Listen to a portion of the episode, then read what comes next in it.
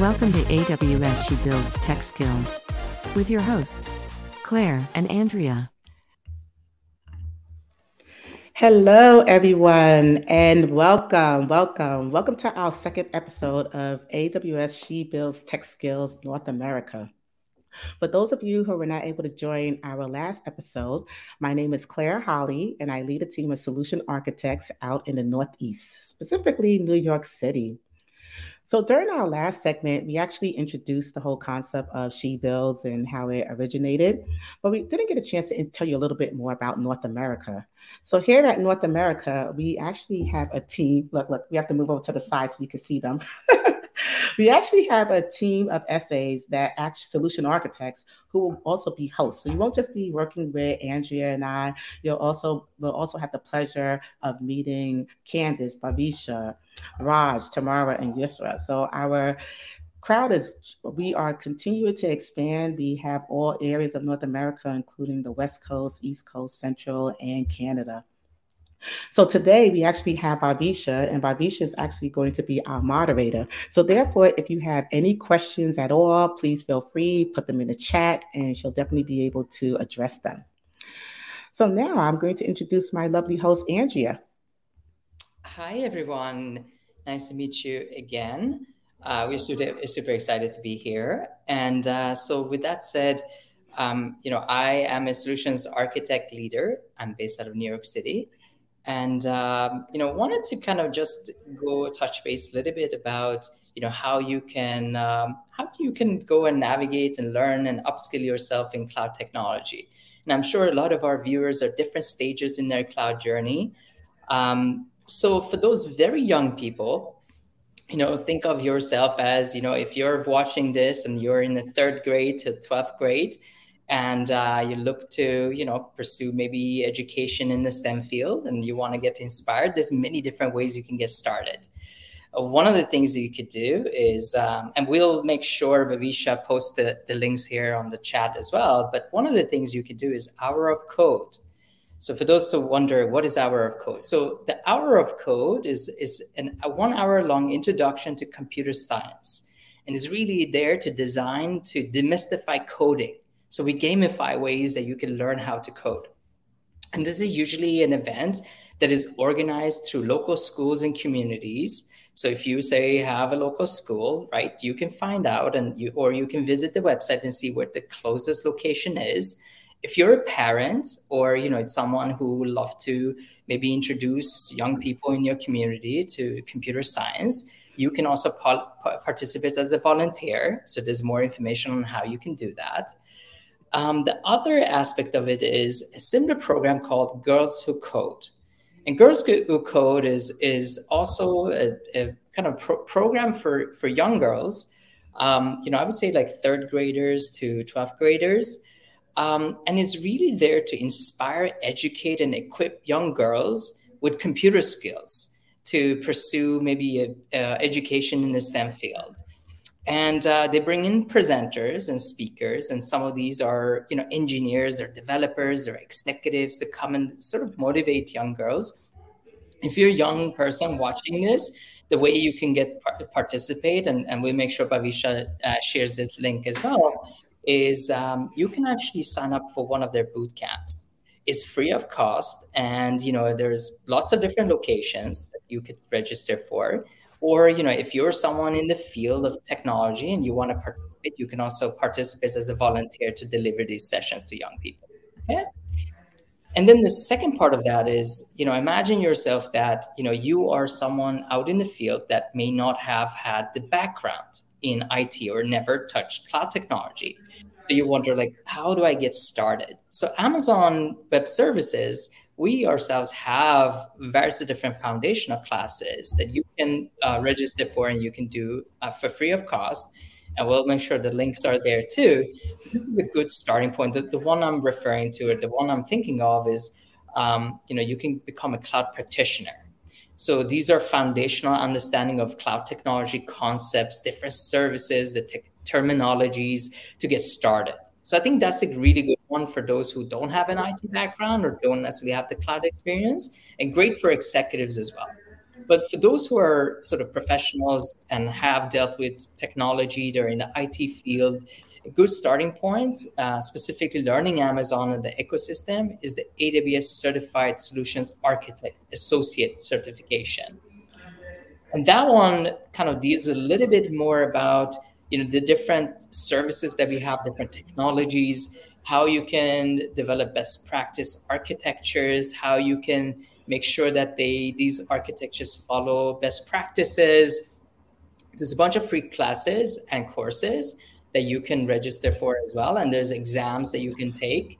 All the training is free. I think for the pr- practitioner and the associates, the, the certifications cost though. You know, just just uh, you could read more about them, but I think depending on where you are, you need to pay for them. So that's to give you a little bit feel for you know where do you get started? How do you wrap your head around you know educating yourself and getting up to speed? And I guess one of the questions we kind of want to know from our viewers is where exactly are you on your cloud journey? I mean, do you mind sharing with us and putting it in the chat so we can understand that? Uh, along those lines, too, one of the great things is that let's say that sometimes we know some people they have taken off a year or two from work uh, AWS actually has a returnship program, in which case you could take off a year and you can actually go through and actually become a solution architect. So, I mean, there's a lot of great programs we can take a look at. If you're a recent college graduate, they actually have a Tech U program. So, again, various opportunities, and we'll definitely share those links in there. Awesome. Great. Um, any responses, Claire, from from our audience around where they are in the cloud journey? Maybe we could um, take a look. We have an AWS preferred partner. Um, so one of them, oh, Proxima, I'm looking for a career change. And you also have um, kids. I have kids as well. I would definitely look at that returnship program. Definitely look into that and see. And we can actually post that link for you. Awesome. So for this session, um, for this episode, um, if you recall, just rewind two weeks from back, back uh, Liz Dennett, who is a VP of Data Architecture and Data Engineering at Wood Mackenzie, walks us through a very interesting use case around using satellite image, images to predict supply and demand of, of, liquefied natural gas. And then they track also efficiencies of these compressor trains. So what we want to do in this uh, in this episode is really dive deep into the technology to understand what's behind this. So we are super excited to have Connor Boyle. He's a principal data architect at Wood Mackenzie join us to walk us through this architecture. Of She Builds Tech Skills, um, North America. And I'm here with uh, Claire, uh, who is one of my co hosts, as well as Connor Boyle from Wood Mackenzie. Hi, Connor. Welcome to our show. Hi. It's a pleasure to be here. Thank you for having me. Thank you. And, uh, you know, welcome everyone, all the viewers. We're here to dive deep into the technology specific to the discussion we had in our last episode where Liz walked us through, um, you know, the, the kind of the use case called the energy LNG model, which essentially um, focuses on predicting supply and demand on liquefied natural gas and how they can drive uh, train compressor train efficiencies by insights and data and um, you know ways that they can provide that insight to the consumer that they can make decisions on. So what we thought we'd do in this episode is really dive deep into the technology and learn from connor uh, as to what that entails but with that said connor you're a principal data architect. Um, and uh, yeah walk us through kind of what is that role? What does it entail? And also maybe you could talk about what your background is and how that kind of naturally organically brought you to where you are now. Absolutely yeah. So um, as part of my role i help the organization to break down data silos and that's done through data architecture best practices whilst fostering a culture of data driven reliability observability and automation I've been passionate about data for a long time. Um, my passion for data actually stems from when I was at high school, all those years ago, although I tell myself it wasn't really that long ago. Um, and back then there was a question in the in, in, the in the course that was on normalization, so some data modeling, and that question was worth the most amount of marks in the exam. So it's something that I actually had to get good at back then to get a, to get a good grade. Um, and then that data career pathway is something I followed through studying information systems at university, and then uh, working uh, in, in data roles in, in the workplace. Fantastic, thank you. So we understand, Connor, that for this LNG modeling work um, workload, you pretty much leverage a lot of AWS services. Could you walk us through this architecture and tell us a little bit about the process? Yeah, absolutely. Um, so on the right-hand side, we've got our external client in the grey there. So the data that we're providing, um, although we're, we're, actually capturing images on the left with the satellites, the data that we're providing to the clients is, is, is textual in nature, and that um, contains uh, information, data, sorry, on if the train, so the unit that pulls down the gas, is, is on or off. So on the left-hand side of our diagram, we've got the satellite, and that's we've got uh, I think access to about four satellites, um, and they are orbiting the Earth, and they're taking images of these these LNG um, assets that, that we're interested in, and that uh, file those those files have been saved down in an S3 bucket, and then some machine learning um, is taking place to process those images and make sense of them, so that we can see if those um, trains that are in the LNG plants are on or off. Um, and once that takes place, this, get, this gets published to an SNS topic, which we um, consume the consume that data from. Um, and uh, so we receive a message. That message contains the, um, where the location of the file is, um, and that message tells us that that file is ready. And then we go and grab it from that account by um, assuming role. I see. And you said four satellites. Uh, what's the frequency of the data you, you collect, and also, you know, how much data are we talking about? Yeah, yeah, absolutely. So we, we call this data near time. Um, so we get about two images of a plant um, per week, and um, we have about 35 plants that we're capturing at the moment. Um, now, those plants can have more than one train within them. So, look, an example, mm. um, could, one plant could have six trains. Um, so the volumes of data that we're capturing here are not massive, but I think it makes for a really interesting data set at the same time are we leveraging multiple accounts here? Because yes, uh, that's that's correct. Yeah, yeah. Yeah. So on the left-hand side, and in that in that um, box, the, the, bounded context there, we've we've got the account that the, the satellite data is coming into, and then on the right-hand side, we've got where we're doing our, our um, processing of that data um, within WoodMac. Um, so we assume role to to grab those uh, to grab those files, and then we process them uh, using some some lambdas. I see. And you mentioned the um, SQS, right? Some queuing system, simple queuing system. Yep. Can you walk us through kind of how does that cross-account connectivity work? Yeah, yeah. So once we um, receive that notification, and you know we we get that, we then um, trigger a, a, a, lambda to go and grab that file. So we assume role. Um, so we use IAM, we assume role, and we hit across um, and grab that image and we save that down um, in an S3 bucket. So we've got the ingestion lambda here. Um, and uh, once that's saved down, we then join that to some of the data that's within our uh, the rest of our data estate to enrich that data. I see. And then on the database side, uh, so you grab it, you put it in the database. Walk us through. Are you combining it with other data sources too, or is yeah, this- yeah, yeah, uh, yeah, yeah. Um, so part of the um, part of WoodMac, uh, the, the, benefits of, of, of is the, the vast amount of data that we have. Um, and um, that allows us to really enrich the existing products that we have in LNG with this data. Um, so we're joining that to existing uh, data sources that we have for LNG plants, but also some reference data so that we have consistent statuses. Um, we, we receive names um, of the, the LNG trains and the LNG plants um, from the satellite, but we don't want to provide those names to our clients. We want to change them and use the ones that we supply um, in our existing products so that our clients can make sense of the data, easier for them to use.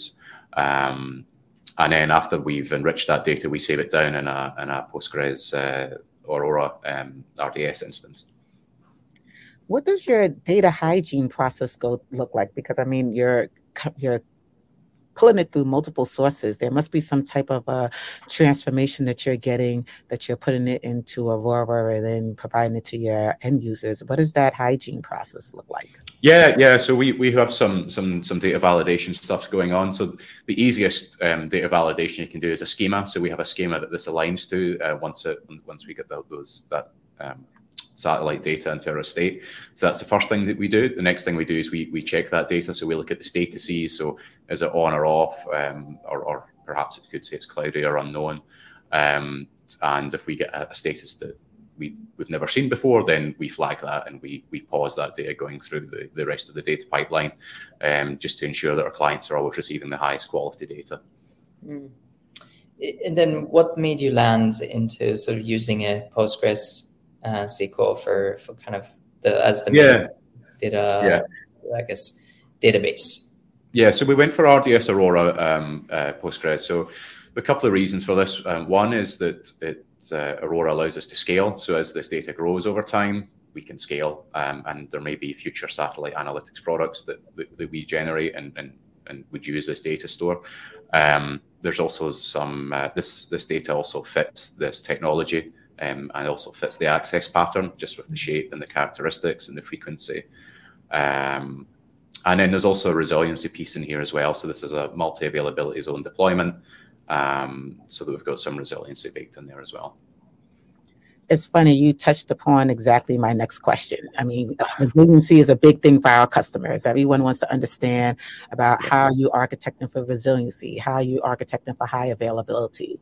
So um, you mentioned Aurora. Are we using the serverless component of Aurora? Yes, we- yeah, yeah, we're, we're serverless. Yeah, absolutely. Um, and that that comes with lots of good reasons. So you know, maintenance and um, that ability to scale as well through time. Um, and like you said um, you know the resiliency is part of the the well architected was one of the pillars of the well architected framework. Um, there's another piece in here on sustainability. So we, we don't want to be using compute in the cloud that we one that we we don't want to pay for because we're not using the full extent of the capabilities. And two, it allows us to consider that carbon footprint of that as well, which I know is one of the more recent additions to the to the pillars in AWS. Mm. Makes sense. And then to close the loop, then how do you present this data, combined data, or I'd say normalized or say, um, you know, cleansed data to the consumer?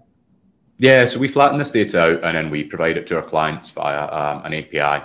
So the data that the clients get um, contains some some observation uh, dates. So when was the you know when is this observation from? What's the status? What's the plan? What is the train?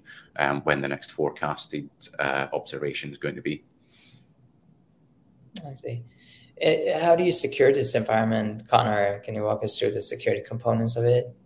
Yeah, absolutely. So everything's encrypted and stored um, at rest and in transit.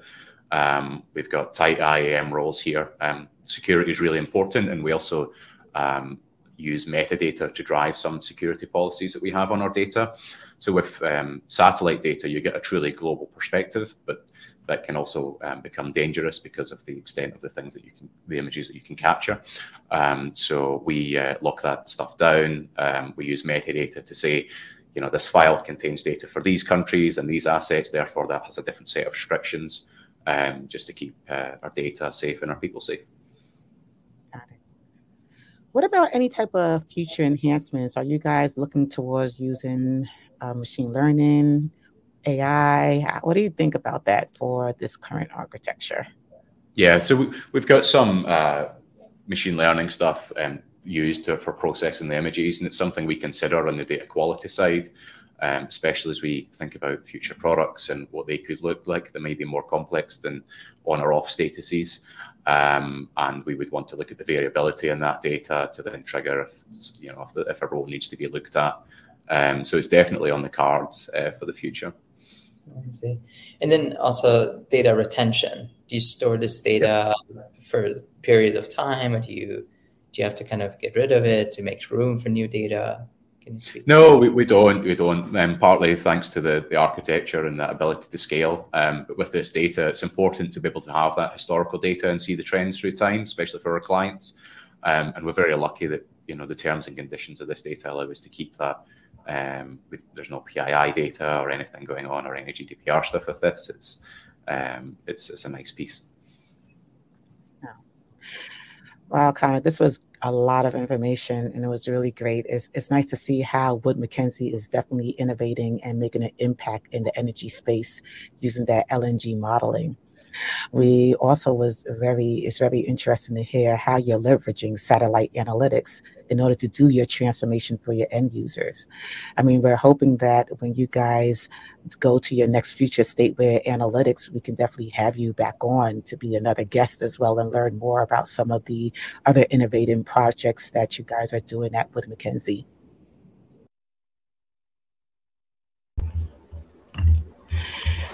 Wow, that was actually great. Um, I thought that Connor did a great job of going through that whole concept. I know Liz went through explaining what was that business case around the empathetic, the, the empathetic architecture. It will always drive me crazy saying that, but I think he did a great job of capturing it. And we kind of want to dive a little bit deeper on the tech side and get some of your feedback as well. Before we do that, I our, our moderator, Bavisha, she's actually going to share a couple of links about the company.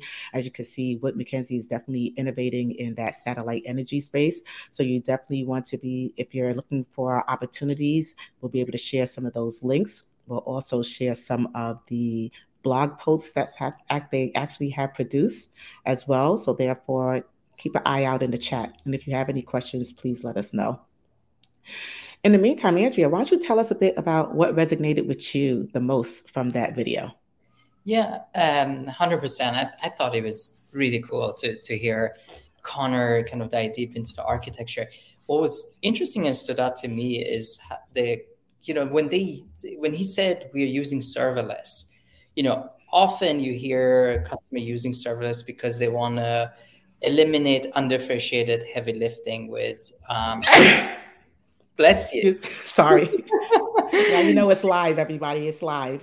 100%. It's not scripted. Yeah. So um, they, they use, uh, you know, undifferentiated, remove undifferentiated heavy lifting. But what, what Connor said that stood out to me was, you know, that they didn't want to use uh, resources that they didn't need because they're mindful of their carbon footprint. Reducing, you know, carbon footprint. I think sustainability is something that we see um, brought up in conversations very often. And a lot of CEOs and executives do care about carbon footprint and and and reducing that, right? So um, I think that was that was what stood out to me, really, Claire. And and so I pose the same question to you. What what did you find interesting? What what was your takeaway from the conversation? I think the fact that they're mm-hmm. leveraging event driven architectures. And what I mean by that is that we're seeing a trend where a lot of our customers are leveraging, utilizing those event driven architectures. And for those of you who are not familiar, event driven architectures, they're basically a modern design approach centered around data that describes events. So, pretty much it's something that happens. Just think about when you press a button or when you swipe a card. And the approach is really to remove that whole monolithic concept, right? You want to go about decoupling your services. And pretty much the great thing about it is that if a service fails, the rest will be able to continue. So that's the key thing because that allows you to innovate faster. You're not having to wait on those synchronous responses, which can then take time and create latency. So therefore, it allows our customers now to be ex- to be able to experiment faster, as well as to be able to get things out to market very quickly. And that's what you can see that Wood Mackenzie is actually doing. They're leveraging that by the whole concept of going from the satellite imagery and then be able to um, modify it do some transformation with it, and then provide new content for their customers. So I guess I want to pose that question to the audience. I mean, what exactly resonated with you? Do you mind sharing that information in our chat so we can actually hear? Awesome. So while we wait for the audience to pose their question, I'm super excited to say that we have Liz here on the studio. So Liz, if you can come back on, we met you two weeks. There you go. Hi. Great to see you. Hello. Can you hear me okay? Yes, we can. Awesome. Uh, so, so, fun fact it is 1024 at night. I'm actually calling in from Edinburgh, Scotland today, and we had a fantastic day doing an on-site data architecture and data engineering team building event. And tomorrow we get to spend the entire day whiteboarding, and I am so so so pumped. yeah, That's fantastic. Listen, we can't thank you enough for taking time. I know you're out traveling for business and you know taking time this late at night. But what we wanted to do is we had a couple questions for you. And you know, someone in your position, you know, very inspiring, right? We heard your story, your background. What I wanted to ask you specifically, right? You're running a very large team, many different, you know, roles walk us through just from your viewpoint you know how do you earn the trust of your technical team? Like what has worked for you? Maybe you could share some some personal stories. Yeah. So that's that's a great question. And the first thing is trust has to be earned. It can't be given. And that someone once told me that people choose their leaders. They're not told who their leaders are. And it's so so true. A few things that have helped me to earn my trust especially since I mean my my team is incredible. They can design systems around me all day every day. One of the big things is showing up with technical knowledge to the table. You both teed up AWS certifications at the top of this event. I have 5 active certifications right now including my SA professional. That goes a huge way in helping both build my confidence and earn trust even if I'm in a meeting or maybe I'm not being as crisp with my language as I want, or I'm not using the right words necessarily, I do, if you remember from the last episode of a non tech background, having those as formal credentials under my belt can really help to make sure that whoever I'm talking with, we have a common lexicon. And we both know that we've taken and invested the time in learning about the AWS tech stack and can come to at it, come at it from the same perspective. Um, the other top tip is honesty if you don't know something and you you know that you don't know it, don't bluff your way to it and don't fake it. Some of my best mentors I've ever had, even at AWS, have said, listen, technically you can run circles around me, and that's awesome. It should be that way. I want to help you, and these are the skills I bring to the table. Hmm. Some of the worst managers I've ever had have tried to talk at me about technology, getting things like MongoDB and Postgres confused or switched or not even understanding the difference between non-relational and relational databases. So own it, be authentic, fake the confidence till you make it. Don't fake your knowledge of technology. Wow. I guess along those lines, because we do have various people joining our stream in in their career. So, what advice would you give to women entering the tech field, and anything that you wish you would have known back then that you know now? So many things. A few just to, name off the top of my head that, that come to mind first and foremost are um, have confidence in yourself. Find a community that you can connect with, whether it's people you connect with at meetups or online or on LinkedIn, whatever that looks like. But find people that let you feel like you can be yourself. For me, one of the big one of the big issues I had was that there aren't a lot of people that look and talk and act like me. And even at work, sometimes I show up and I have to code shift. There are stories I'm not sure, like, is this a work appropriate story? Can I tell this? We actually just had a happy hour tonight. And one of the stories I even led with, I'm not sure if this is a story that this is the correct audience for it isn't anything to do with me and my behavior. It's something that happened to me. However, in the sake of vulnerability and sharing this experience, I want to err on the side of sharing it. How you make those lines and determine that is something that you just have to earn by trial and error and experiment with. And finding people that you can have those experiences with and have that emotional vulnerability and psychological safety is a huge, huge place. Um, another big thing is I'm asked a lot about how I combat biases in the tech industry. And we could probably talk for hours and hours and hours, both about our unique experiences, probably some of our shared experience, and also what is out there in the primary literature. I'm I'm by no means an expert, but the first thing you can do is get educated. If you're however you identify, if you're male, female, whatever your your gender, your sexual orientation is, wherever you come from, get educated about the, the research and the data that's out there about the just statistics about how much people make, how likely people are to be promoted, about unconscious bias, about subconscious bias, about all of the things that systematically work for and against other people, just so you can check your own bias. And even if it's something that maybe doesn't represent, doesn't necessarily impact you, you can know ways to be more of an ally. Um, I have found that also helps because then when you see behaviors that are good or are helpful, you can call them out. there was a specific example with someone on my team where I called them out for being an ally. And they were like, What do you mean? I'm not an ally. And I specifically called out one or two things they had done that were like champion allyship. And they weren't even aware of it. But making the space to call them out and celebrate them, especially within a larger team commitment, can also help and be a good good harbinger of the behaviors that we should we should be celebrating as a community. Yeah. No, that's great. I mean, for our audience, do you guys have any questions for Liz? And parallel, what we would like to do is we also want to see who's been paying attention, right? Here goes the moment. Question of the day. That's what we call it. Question of the day. All right. So today's question is going to be Can you tell us at least um, three of the serverless services that was utilized in the solution that was provided by Connor? So, again, can you tell us at least three of the serverless services that were utilized in the architecture that Connor presented. Ah, perfect. And Bhavisha already beat me to the punch. She already typed it in the Slack. Thank you so much, Bhavisha. So while we're waiting on that, I think we have some additional questions. right, Andrea?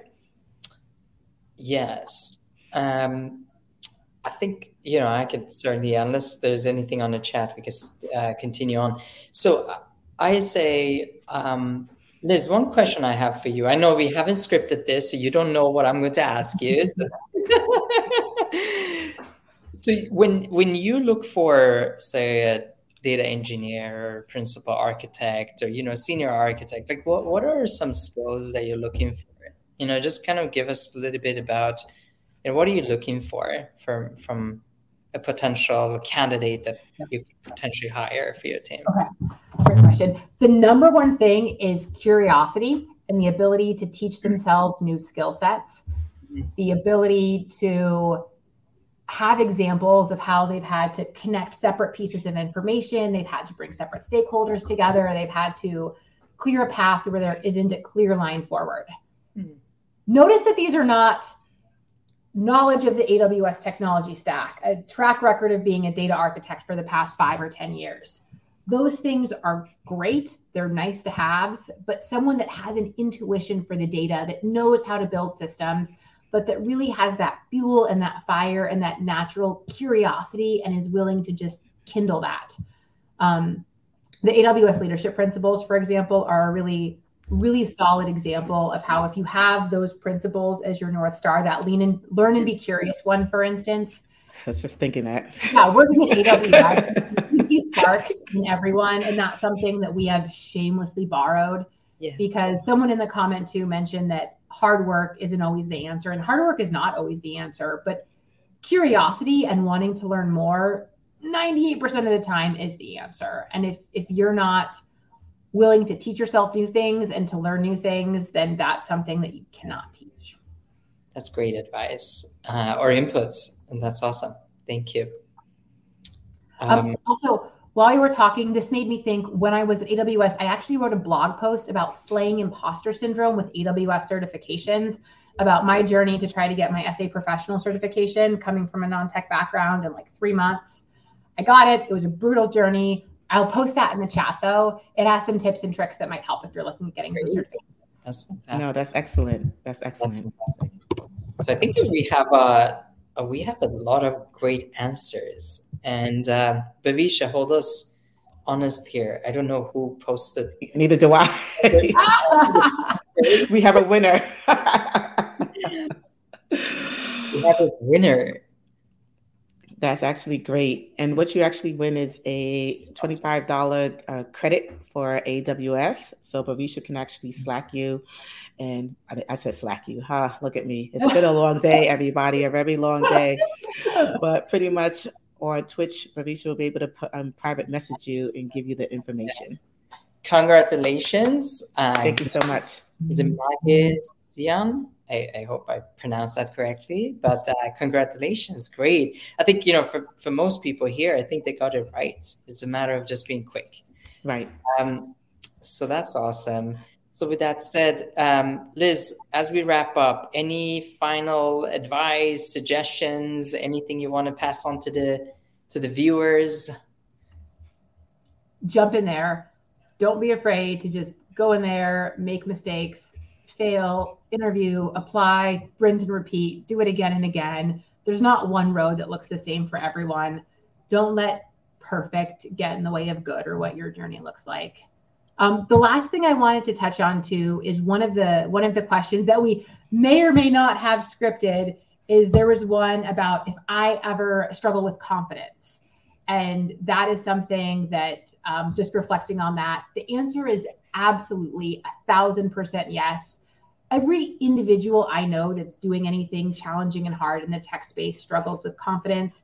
It ebbs and flows. There's seasons with more, there's seasons with less. And so if you're out there and you're feeling massive imposter syndrome or you're feeling like things are just not coming together, you are absolutely not alone. It is something that I I struggle with all of the time more than you probably know and I reckon that the vast majority of us do. So in a moment of authenticity, I just wanted to call that out before we hang up as well. Yeah, thanks for those wise words. Um, and you know, that's that's. I'm glad you mentioned that, Liz, because you know that's often a big thing here. That oftentimes people, especially women, they also feel that imposter syndrome, and it's great to hear that someone, especially of your stature and your journey, also has that as well. So it's great. Thank you for sharing that with our viewers. Awesome. Yeah, like I and you think like, oh, as soon as I make it to AWS or I get hired, I'll make it. Then I'll know that I make it and I'll feel like, and you make it. I made it to AWS and was like, wow. So now I'm just an imposter with people with bars this much better. And then like you get in there, you go through the promotion cycle, and like even if you pull through, you're like, well, I managed to fool everyone, and now I'm like the worst of this class. And it it can definitely be a self-perpetuating feedback cycle. Um, and even every time you take on a new challenge, take on a new role, even thinking about taking on a new role, if you're not scared, right? One of my my things is if you're not scared, you're not doing something worthwhile. But with that comes ability to to have your have a pep talk and figure out how you talk yourself out. Uh, uh, talk yourself down from that cliff. and I was just about to say, you know, the, the great thing when we think about the imposter syndrome is that we feel it but other people will show you that you're not an imposter because they are they can see the greatness in you but sometimes you don't see the greatness in yourself. So it's always great to have those additional people by you that are your champions that will always give you that feedback to like, let you realize that no you are amazing and you're doing what you're supposed to do here. Yeah. so great. Thank you I actually recorded a podcast on this. I'll post that in the comments too, just oh, about pivoting careers, some about um, additional stuff about my journey, and some more tips that may or may not help. Your mileage may vary, as we love to say at the AWS sphere. Yeah. Thank you, Liz. Um, so, just kind of a teaser for next time, guys. Our next episode is going to be aired on November 29th. We're going to be at reInvent, which is a AWS annual event that occurs in Las Vegas and we're going to air live um, on that Tuesday, I think 11th, um, what is it? November 29th is a Tuesday. So we're going to be there with our um, kind of global team, She Builds Tech Skills global team. Liz, we see you at reInvent as well. I know we're going to uh, talk to you backstage, so looking forward to it. But with that said, I just want to thank you, Connor, with Mackenzie, for being part of this and for sharing your true amazing journey leveraging technology to do very innovative things in the energy space. So I can't thank you enough. And I wanted to thank everyone who've had uh, the opportunity to watch these series. Um, those who've dialed in today, we truly appreciate it. And we hope to see you on November 29th. Awesome. So, with that said, uh, have a great rest of your day wherever you are. And we talk to you soon and see you soon. Take care, everyone. Thank you.